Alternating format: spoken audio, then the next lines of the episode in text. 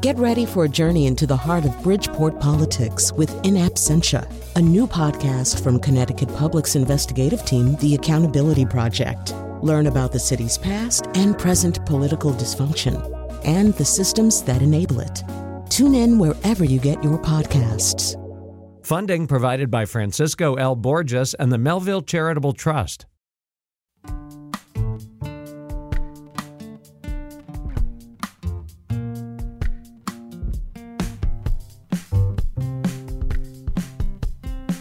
This is Where We Live on Connecticut Public Radio. I'm Lucy Nalpathanchel. The reactions came fast and furious, and the leak, according to NPR's Nina Totenberg, leaks have happened before surrounding Roe v. Wade back in 1973, the decision granting constitutional protections for abortion. The question is what happens now in a country that has protected the right to choose for nearly five decades? Rise up! Rise up! We won't go back! Rise up! That's from a protest in Norwalk, Connecticut last night. Today, where we live, we pan out from the news that Politico broke on Monday. A draft majority opinion from the highest court showing Supreme Court justices support overturning Roe v. Wade. It's not final yet, but Connecticut lawmakers have already reacted to protect reproductive rights in our state, creating an abortion safe haven. Coming up, we hear more about the bill, awaiting Governor Lamont's signature, and later we talk to an OBGYN about the alternatives when the Supreme Court issues its final decision in Roe v. Wade. We want to hear from you this hour. What was your reaction to the news? You can join us 888-720-9677. That's 888-720-WNPR. Share a comment on our Facebook page or find us on Twitter at Where We Live. Joining us first on Zoom is Representative Matt Blumenthal. He represents Stamford and Darien. He's the House Vice Chair of the Judiciary Committee, and he's co-chair of the General Assembly's Reproductive Rights Caucus. He was the primary author of this bill that I mentioned, uh, just approved by the Connecticut General Assembly to protect the right to choose and makes the state a safe haven for out-of-state residents who may seek abortions here. Representative Blumenthal, welcome to our show. Morning, Lucy. Thanks for having me on. Uh, we know that Governor Lamont just yesterday reaffirmed his commitment to sign this law, a first in the nation uh, that you co-sponsored. I mentioned it's a safe haven uh, for abortions approved by both chambers. It will protect providers and patients seeking abortions in Connecticut. Tell us what prompted this legislation. How far back did you get together with your colleagues to decide this was needed? Well, thank you, Lucy, for that question. Um, this past fall, after the U.S. Supreme Court declined to block the enforcement of the Texas bounty law, SB 8, and the Dobbs oral argument made clear that there were five justices that looked like they were prepared to overrule Roe versus Wade, I started thinking, are we safe here in Connecticut? We passed Roe into statute in 1990. Um, I started speaking to some law professors, and the short answer I got was no. So, uh, one of my colleagues and I, uh, Representative Jillian Gilchrist of West Hartford, we got together uh, to start the Reproductive Rights Caucus here in the General Assembly.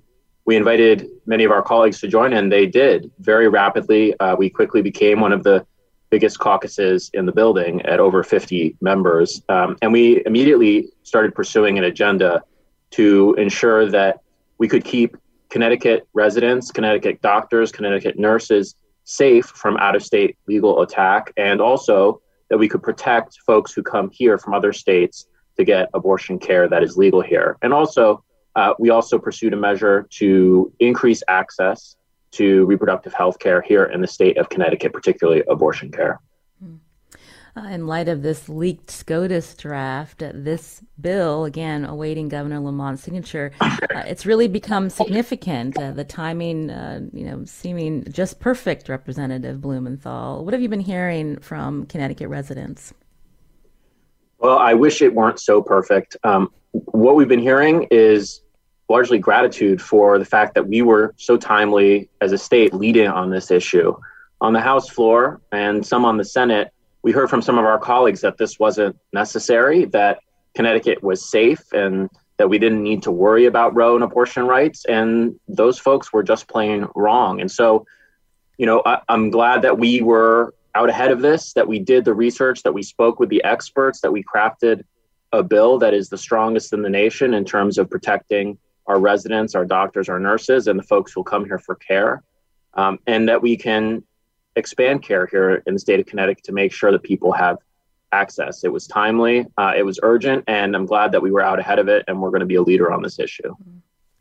Why does this uh, this particular issue matter so much to you personally? I understand your father, Senator Richard Blumenthal, was a law clerk for uh, the, the, the Justice uh, Blackmun who authored Roe v. Wade back in 1973. Have you had conversations with your father about reproductive rights and and the measures that uh, must be enacted to protect uh, the right to choose in our state?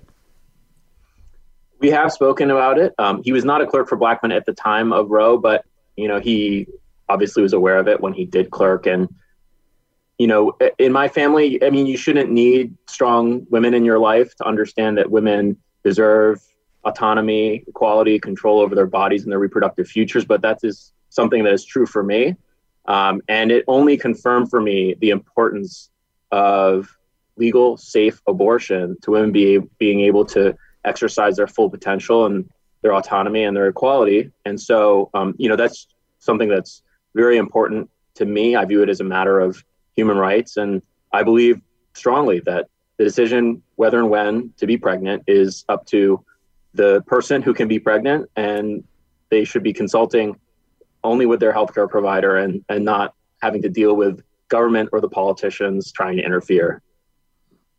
I understand you're also a civil rights attorney. And so when we think about uh, this uh, potential decision coming down from the Supreme Court in the months ahead, uh, can you walk us through some of the mechanisms in this particular Connecticut uh, legislation? Again, not yet law until the governor signs it, that would uh, defend uh, the state right of Connecticut to say, you know, abortions should be protected here and also protect those from out of state who may come here. Sure. So a number of states have passed laws similar to our Roe statute that essentially say that abortion uh, shall be legal in the state. The difference with this bill, soon to become law, is that it not only confirms that, but also blocks the mechanisms through which other states or their, their citizens could uh, investigate individuals or pursue them criminally or through civil litigation. Uh, to, for the purpose of banning or burdening reproductive rights here in the state of Connecticut. So, for instance, there are protections in the bill for medical privacy and the medical records related to reproductive health care. There are provisions in the bill blocking the state or any state agency or any law enforcement, whether state or local, from uh, cooperating from any investigation from out of state seeking to ban or burden uh, criminally or civilly reproductive health care that's legal here in the state. It also binds the judicial branch of the state and blocks it from implementing or enforcing any subpoena or criminal summons related to reproductive health care that is legal in the state. And there's also probably uh, one of the most innovative provisions of this law is what's called a clawback or restitution provision, where someone who is sued under a bounty law like Texas's or Idaho's or Missouri can countersue their persecutor here in Connecticut State Court and seek reimbursement for any damages uh, and get their attorney fees and costs. And uh, we arrived at these measures with the help of a number of scholars in the field, including Yale Law School's uh, Lea Brilmayer, who's an expert in conflicts of law, and several professors who've been working very prominently on this issue more generally uh, David Cohen, Rachel Rebouche, and Greer Donley when we think about uh, state rights and, and how particular states are able uh, to proceed uh, when there may be a federal law that bans such action, there are precedents when we look at immigration, even uh, cannabis, Representative Blumenthal. Absolutely. Even when there are federal laws preempting state laws, which there are not in this particular case, uh, states can't be forced under the Constitution to enforce or implement federal law. There's something called the anti commandeering principle that essentially says the federal government can't force any state to enforce federal law. And so, even if there were some sort of nationwide ban on abortion care, that would still be an option available to the state. Obviously, if that were the case, it would totally change the landscape. But this law would help protect Connecticut both in uh, a post Roe world where the decision were left to the states because we know that other states are seeking to attack abortion rights, even in states where those rights are legal, um, and also in the case where there were an attempted federal ban. Again, you can join us 888-720-9677 as we talk to State Representative Matt Blumenthal about this measure the Connecticut General Assembly passed late last week. Uh, this measure to to strengthen the protections uh, for residents uh, seeking abortions, as well as be to be a place of refuge for abortion patients coming from other states. Again, our number 888-720-9677, or find us on Facebook and Twitter at Where We Live. Coming up, we'll talk a little bit more about uh, this bill, including expanding access and who would be able to perform uh, abortions. But I wanted to bring in another converse, uh, person into the conversation. Julia Simon Kerr joins us on Zoom. She's professor at the UConn School of Law, specializing in law and gender. Julia, welcome. Thanks for having me. So, first off, what was your reaction to the SCOTUS draft, uh, majority draft leak?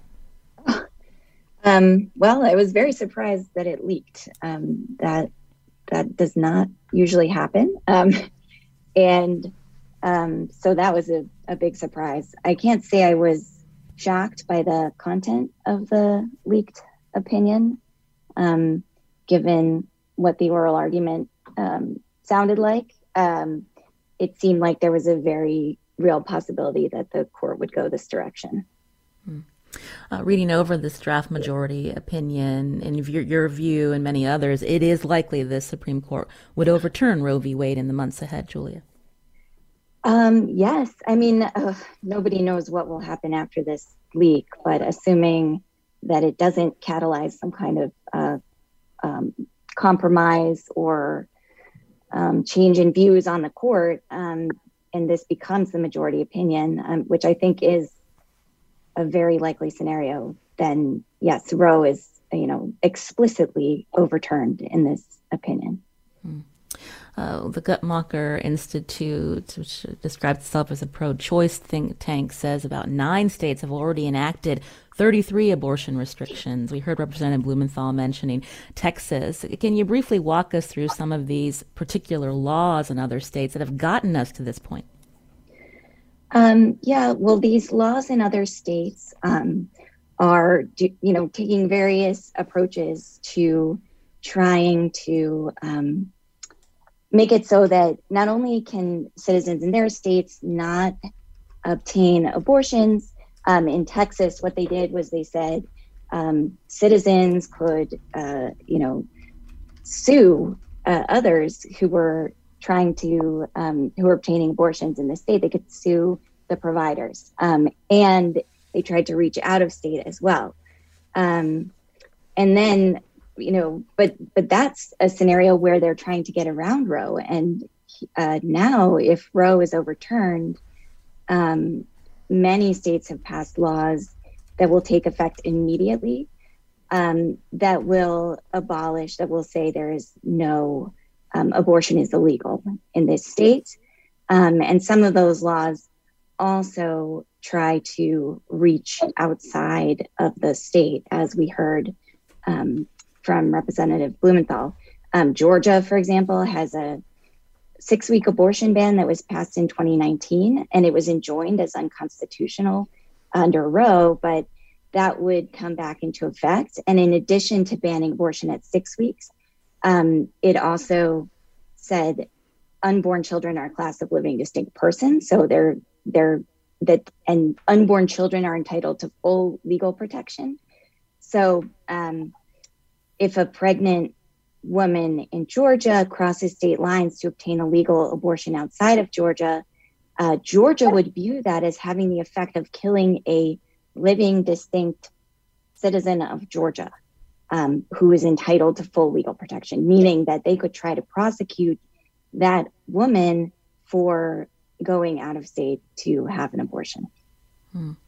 And so, what you're describing when we think about, you know, the, with Roe v. Wade uh, most likely being overturned in the next few months, restricting out of state abortions is likely to become, as the Washington Post describes, the next frontier. Julia, what do you say about that?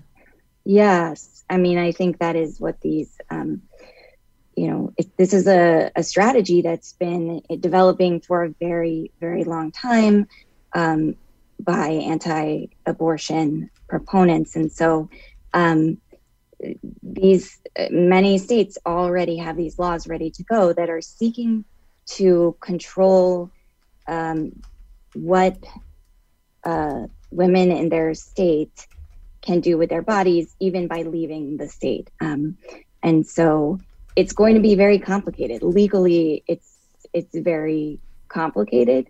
Um, if you you know states are trying to reach outside their borders to enforce laws, um, you know, there's sort of different ways they could try to to do that, um, and it's basically going to lead to a ton of legal challenges.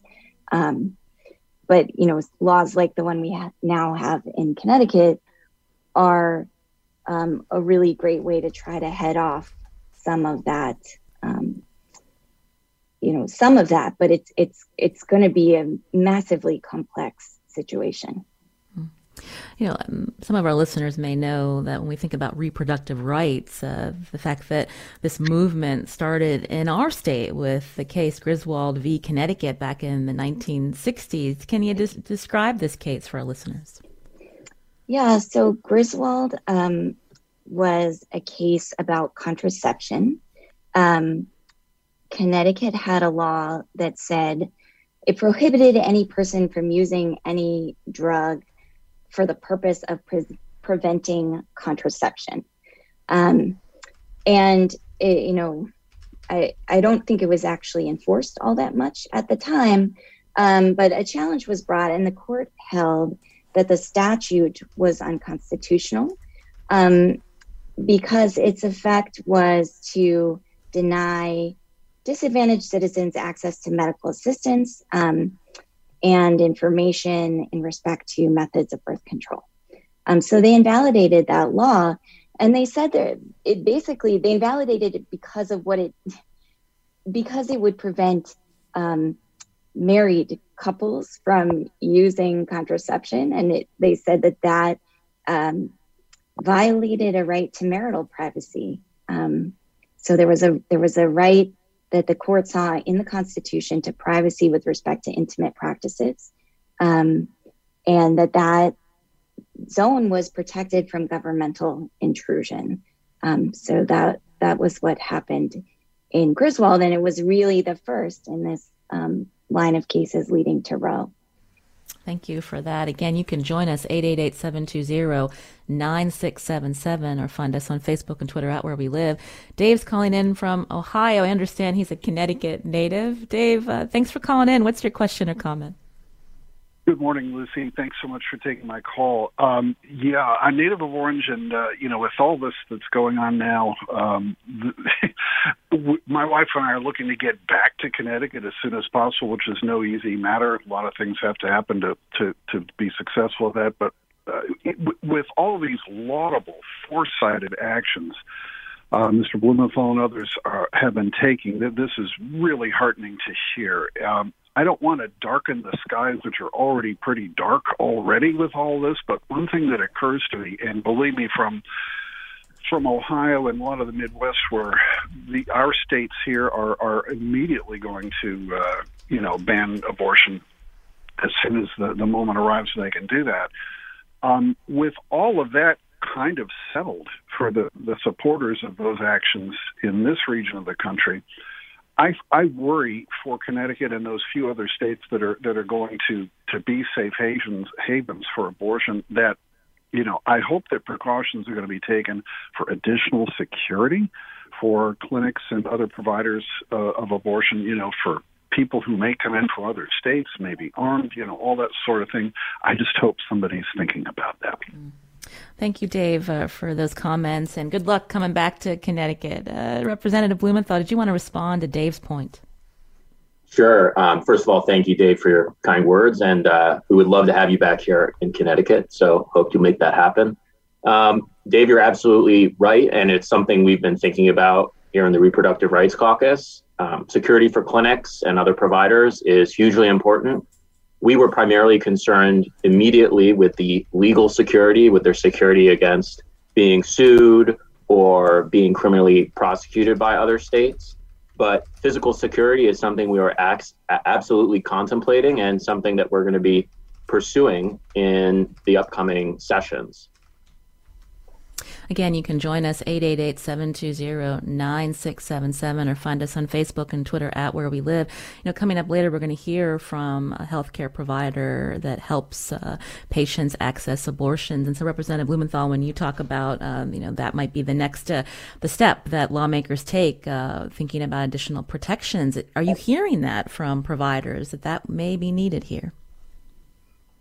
Um, we we are. Um, it is a concern that providers uh, are obviously concerned about their legal safety. Healthcare is a, a, extremely regulated field, and they are very focused on obeying the law. And we want to make sure that they're protected. And I think they feel grateful already if they're engaging in this sort of care that Connecticut is going to stand up and protect them and be a safe harbor and prevent other states from gaining information about their provision of healthcare or their activities here in the state of Connecticut. Um, but you know, I think we have to ensure the physical security of these individuals as well. Um, it's been an issue in the past. You know, Representative Gilchrist and I have already gotten a death threat to our homes each. Uh, so um, physical physical security is going to be an issue in the future, and also we want to make sure that uh, providers and individuals are protected against uh, legal adjacent threats, making sure that you know the, the provider's malpractice insurance will be protected, making sure that they won't be subject to frivolous complaints or grievances on their license. Um, these are all issues uh, and tactics that anti-choice folks in other states are probably going to employ to attack abortion rights here in the state of Connecticut, and we need to stand up strongly and say we will not stand for it. And the Reproductive Rights Caucus stands ready to pursue all the measures necessary to do so. That's State Representative Matt Blumenthal, House Vice Chair of the Judiciary Committee, as we talk about reproductive rights in our state. Julia Simon Kerr, also with us, Professor of Law at UConn, specializing in law and gender. We're going to continue talking after the break Ta- and take your questions too. Here's the number 888 720 9677, or find us on Facebook and Twitter at Where We Live.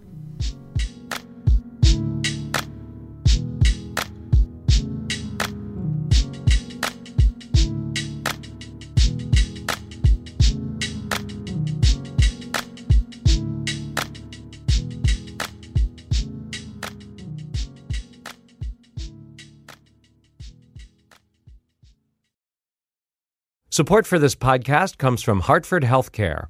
Elevating Health is funded by Hartford Healthcare. ECMO is a leading edge, life saving treatment for patients with cardiac or respiratory failure. Dr. Jason Gluck, director of the Mechanical Circulatory Support Program and Emergency Cardiac Care at Hartford Hospital, explains what it is. So ECMO stands for extracorporeal membrane oxygenation, outside the body oxygenation of blood. It's a life support technique that's used by highly sophisticated medical systems for patients with severe heart or lung failure. The technique involves removing blood from the body, oxygenating it, and then returning it back. ECMO procedures happen in the ICU, but not all hospitals are equipped with the necessary technology and staff. Dr. Gluck describes Hartford Hospital's ECMO Go team. So ECMO is considered when treatments have failed. And in our center, with a special ECMO on the go team, we'll actually take that technology to their hospital and help them out there if they need to to stabilize the patient and then bring them back to Hartford recovery. For more information, go to ctpublic.org slash elevating health. This is where we live on Connecticut Public Radio. I'm Lucy Nalpathanchel. Today we're focusing on how states like Connecticut are responding now that a draft opinion from the U.S. Supreme Court details why a majority of justices agree that Roe v. Wade should be overturned. What's your reaction? You can join us as well, 888-720-9677, or find us on Facebook and Twitter at Where We Live. My guests on Zoom today, Representative Matt Blumenthal, who's House Vice Chair of the Judiciary Committee, also co-founder and co-chair of the General Assembly's Reproductive Rights Caucus, and Julia Simon Kerr, Professor of Law at UConn. Now, I wanted to mention that this debate over a recent bill that has passed to strengthen Connecticut's protection of reproductive rights, access access to abortion uh, showed this is not a partisan issue. In fact, some Republicans voted in favor of expanding access, and some members of the General Assembly's Black and Puerto Rican caucus voted no, like Democrats, State Senators Marilyn Moore and Patricia Billie Miller. I wanted to play a short clip of Senator Miller. This was last Friday night in a heated debate. Miller opposed the uh, this bill on the basis of racism. Let's hear it. It's difficult for me to to support a system that was designed to um, take advantage of individuals who didn't know any better. Miller went, Miller went on to say she's uh, deeply disturbed by America's history of forced sterilization of people deemed unfit to have children. The Senate went on to pass this bill 25 to 9. Representative Blumenthal, I wanted you to respond to what you just heard. I know your colleague, Representative Trenee McGee, who's also been on our show, have raised concerns about uh, the rate of abortion among the black community. Uh, both Senators Miller and Moore also raised concerns about the part of this bill that expands who can perform abortions in our state. The legislation will permit advanced practice registered nurses and physician assistants to perform vacuum aspiration, which is, I believe, the most common method of in clinic abortion. How do you address their concerns? Well, I would say, first of all, that this is a deeply personal issue, and people have a variety of deeply held positions on it. And to me, that's just why it's so important that the decision be left to the individual affected along with their healthcare provider and that the politicians and government be kept out of it. Um, in terms of the risk or potential risk uh, created by expanding the fields that are allowed to perform, to perform these procedures, we've got the data and the answer is quite clear.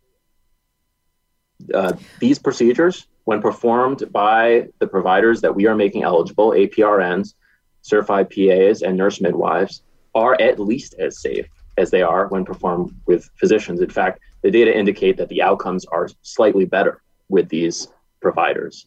Um, in addition, abortion, at, at, especially at, in the first trimester, when both of these procedures are able to be availed, is incredibly safe. It is one of the safest medical procedures around. And in fact, the risk of childbirth, the risk of complications and death related to childbirth is 14 times greater than that of abortion. So, you know, we, we really consulted heavily with the medical field in, in this instance before making this change.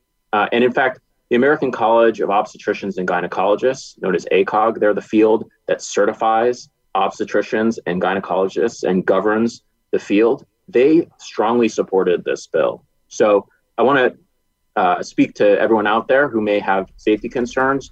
The data are in, and they show that expanding these procedures to these providers is very safe getting back to your colleague, Representative Trenee McGee, uh, Representative Blumenthal, you know, she, again, she has been on our show, um, part of uh, our interview where she explained why she opposes abortion. She shared the same stats during the debate on the House floor. I'm going to quote here. Uh, she talked about, you know, speaking to the history of what she calls this industry and why I think it's destructive to my community. Black women make up 14% of childbearing population, yet obtain 36% of all reported abortions. Black women have the highest abortion ratio in the country, 474 abortions per 1,000 live births. And so, how do you respond uh, to what she shared? Again, uh, uh she also highlighted that you know often many African American girls are taught to think of abortion as just another form of birth control, and the Black community has other needs, uh, desperate needs, than expanding access to abortion. How do you respond to her? So, first of all, I would just say I'd never challenge her experience in her personal life. Uh, but what I would say is, I, I don't think that depriving Black women or any person of the right to make a choice about their body and their future uh, does anything to help them. I think she's absolutely right that we need to do much more to address a history of medical racism in this country. We need to do much more to ensure that we eliminate the healthcare disparities that exist in this country. But that's not what this bill is about. This bill is about increasing access to healthcare for individuals. And the truth is that um, this anticipated ban on abortion that will happen uh, in other states when Roe falls is going to disproportionately affect and endanger people of color and people of low income. People with money will always be able to travel. They will always be able to have access to safe abortion in some place or another. It is the lower income people, particularly women, and particularly women of color, who are going to be deprived of access to this form of healthcare. And so I think it's really important to ensure that it is safe, uh, that people's autonomy and equality are respected.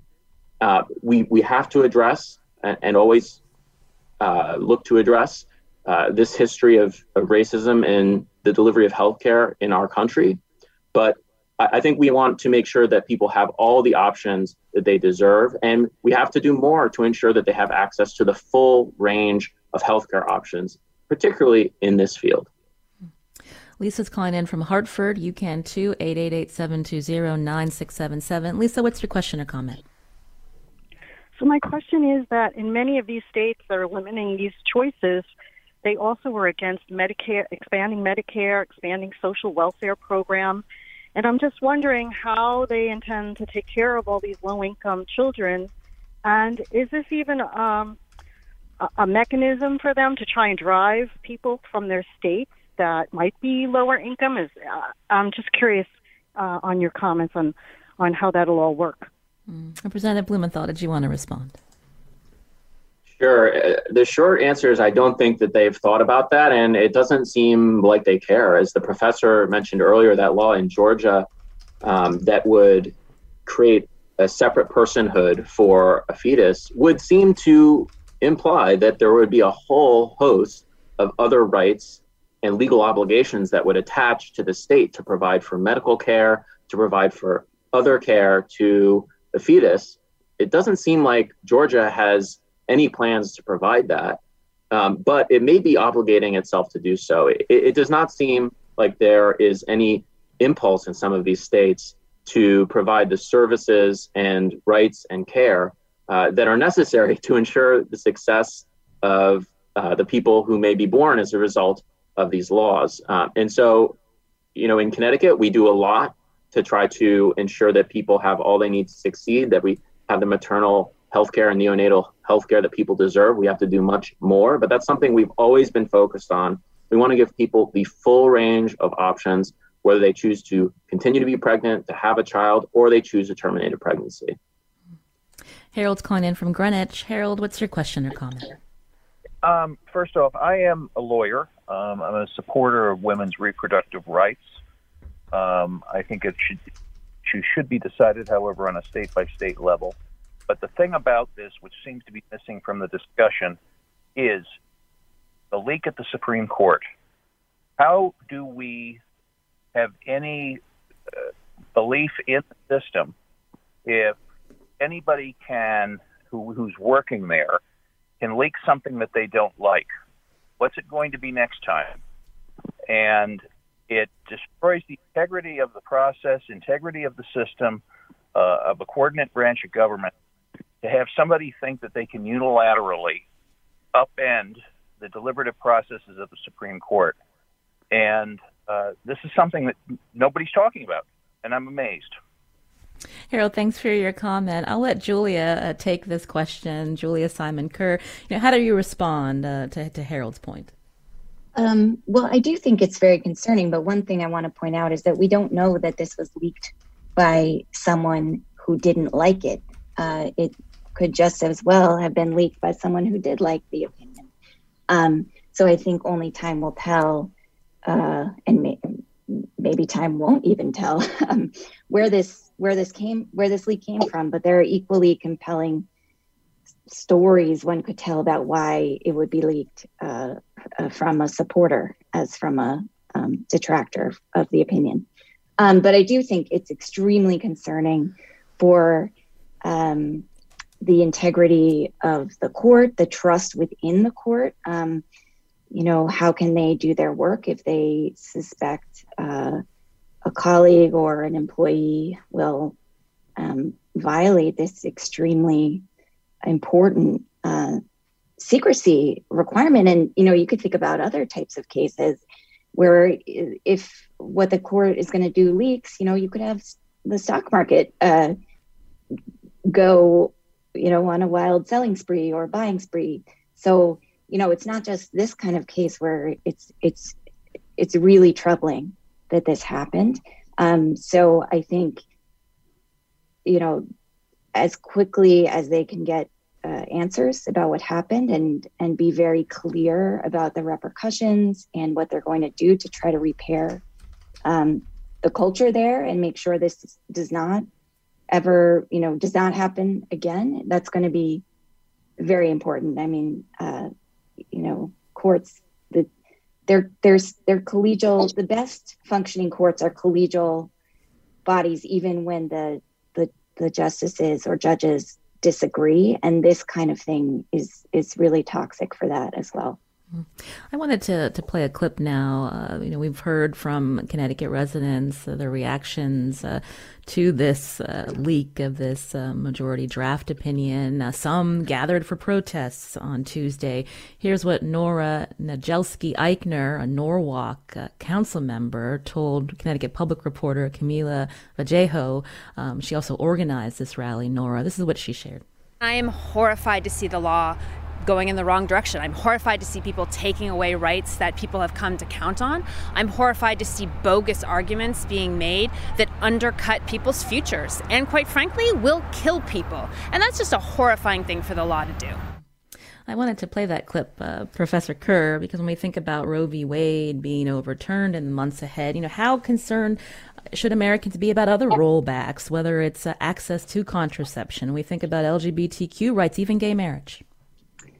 Yeah, I think there is reason to be concerned um, because, um, you know, the the opinion is basically saying that um, you know abortion, uh, you know, comes from the. It, as I said before, you know, the um, Griswold opinion said it's a right to privacy, um, and then we got Eisenstadt, which extended uh, the right to con- contraception to individuals based on that same idea. And, and basically, we have this line of cases um, going back, you know, even further, um, giving us rights that are not enumerated in the Constitution, but but come from the Fourteenth Amendment. Um, the right to raise children free of undue state intervention, um, the right to marry, um, you know, the right to um, not be sterilized, um, the right to interracial marriage, for example. And so um, the court, you know, Justice Alito's opinion keeps saying that abortion is different. So we we don't need to worry about these other rights. But the reason he says abortion is different is that he says it's a moral uh, choice and i'm not i don't really see that that is a delineating line between abortion and all of these other unenumerated rights that we count on in this country. Um, he also says you know abortion is not a firmly rooted in history right. I think that's entirely debatable and he's given his version of history in in making that argument. Um, but you could say that about so many rights because of course um, you know, the women had had had no autonomy rights whatsoever for an incredibly long time in this country, and uh, African Americans as well had had you know negative rights. So um, I do, I do think that this there is serious reason for concern, despite Justice Alito's protestations in his opinion, and the same architects of the strategy for overturning Roe um, are focused on overturning things like um, the right to um, same sex marriage, for example. We're going to have to end it there. Uh, Julia Simon Kerr, again, is professor at the UConn School of Law. Thank you for your time today, Julia. Thanks so much for having me. Also, thanks to State Representative Matt Blumenthal, House Vice Chair of the Judiciary Committee, uh, as we talk about this bill uh, that again awaits Governor Lamont's signature. He has said he will sign it. Uh, Representative Blumenthal, thank you for your time on the show. Thank you, Lucy, for having me. This is Where We Live. I'm Lucy Nalpathanchil. Coming up, we talk to a local OBGYN and we'll take your calls 888 720 9677 or find us on Facebook and Twitter at Where We Live. Thank you.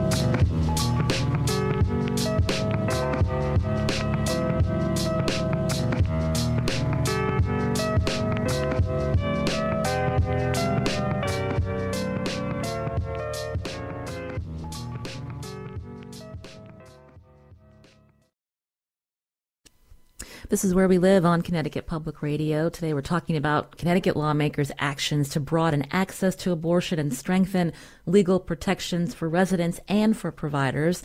Planned Parenthood of Southern New England says there are 14 health centers in our state that perform in clinic abortions or medication abortions.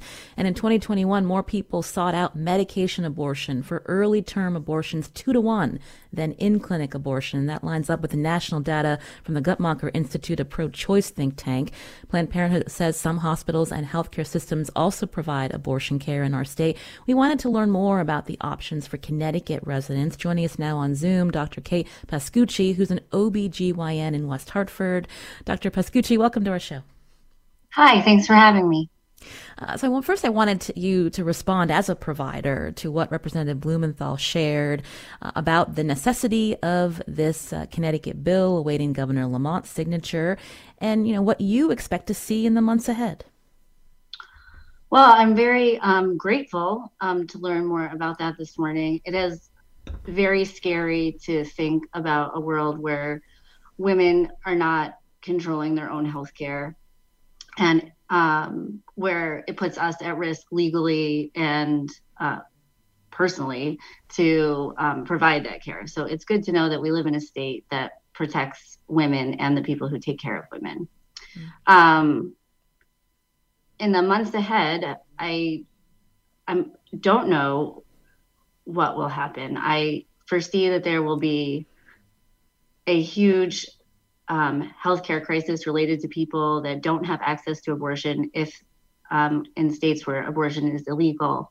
Um, you know, using their own methods to um, perform abortion on themselves. Um, if low income people are the people that are going to suffer the most from these kinds of things and they're not going to have access to come to Connecticut or to come to a state where abortion is legal and they may not have the means to pay for it once they get here. And I fear that abortion rates actually won't fall, um, but that deaths related to abortion and illness related to abortion will definitely increase. Mm.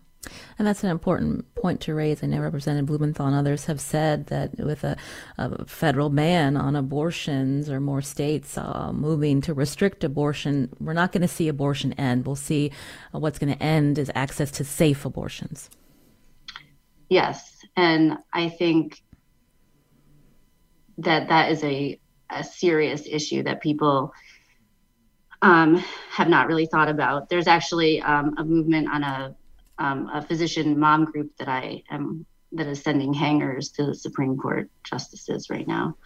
Um, uh, OBGYN mother group. Um, so I believe that that's a real concern in the upcoming months.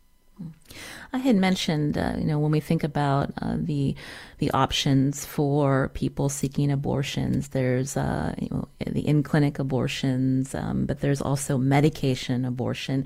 I'm wondering if you can explain that more for our listeners, and you know, are you concerned about uh, further restrictions? Um, you know, again, uh, that becoming uh, the quote next frontier, limiting access. when we know the FDA has approved this and it's something that is safe uh, from any early term uh, choices. Can you talk a little bit more about that? Yes, and actually, it is not easy to prescribe that medication. So you can prescribe as much opiates as you want, but you need a different special license to prescribe the abortion pill um, that you have to pay extra for, and then the medication gets sent to your office. I, I know very few offices um, are providing the pill because they don't they prescribe it, but they don't know that the patient can't go to the pharmacy and get it. So if you prescribe the abortion pill, which is mifepristone, it has to be given in front of a physician because they don't want people passing it around on the street. But we are more than free to prescribe 30 Percocets, you know, at will. So um, the person takes has to take the pill in front of you in your office, and then they do another medication 24 to 48 hours later that will actually expel the pregnancy. Um, that is a very effective manner of uh, abortion in in the first trimester. Um, and we that's usually the first line at this point some people don't you know it's a you know it's just an option i always give my patients they can either go to the operating room under sedation to have a suction dnc which is the surgical abortion that people think of and then there's this also this medical option and this medical option, uh, the this pill, 18 states allow a pregnant person to get it by mail after a doctor televisit. Um, I understand it can also be bought on the internet, Dr. Pascucci. It's 95% effective up to nine weeks, and 60 countries permit the use of this pill. That's from the New Yorker. Uh, earlier, I had uh, talked with Representative Blumenthal, and he'd mentioned that, you know, as a co-chair and co-founder of this reproductive rights caucus in the General Assembly, you know, they're going to be moving to also protect providers. And as a provider, are you worried about your safety? And, and what did you think when he said that to you about um, protecting providers as the next step? Well, I appreciate that. I am not particularly concerned about my safety here in Connecticut at this time. Um, maybe I should be more concerned about it. Um, I'm, but I am concerned about, you know, my colleagues in other states um, that are going to be faced with a choice of, you know, taking, you know, providing a full spectrum of care for women or um, you know putting themselves in danger legally or you know physically in some cases. So i'm more i, I guess i hadn't really thought about that in connecticut. I felt i do still feel safe. I don't feel that abortion care is that easy to get here but i still feel that it's accessible. Mm-hmm. and i just and i feel that my i'm able to provide care for my patients in a safe way here we just have a couple of minutes left. Uh, with this bill awaiting Governor Lamont's signature, we also talked about uh, the measure would uh, permit uh, more uh, access in terms of providers. So, advanced practice registered nurses and physician assistants also able uh, to perform abortions. What's your take as an OBGYN? I think that that they can um, we allow the APRN in our office to um, give them medical, you know, medical abortion. You know, I think surgical abortion should be completed by a physician. Um, I think that's probably the safest way. But the medical abortions, I think they do happen by um, by advanced level practitioners. Uh, final thoughts for our listeners uh, as we think about uh, these next few months. None of us have a crystal ball, but definitely a lot of people are, are thinking about reproductive rights and the future. I think that we just have to understand that this is very unconstitutional and that basically we're saying that when they wrote the Constitution, they actually just meant men were created equally and that women are going to continue to be marginalized in this society. I think it has so many implications for the future, for medicine, and for society in general. And it's a very scary time. I think that we're lucky to live in a state where we're protected. And I think that, but for women in our country, we need to figure out how we're going to protect everyone. And it's a very uncertain time for us, I think. Well, Dr. Kate Pascucci, again, an OBGYN in West Hartford, we thank you for your time today on the show. Thank you. I'm Lucy Nalpathanchil. Today's show, produced by Sujatha Srinivasan. On the phones today, Katie Pellico. Our technical director is Kat Pastor. We'll be back tomorrow. We hope you join us.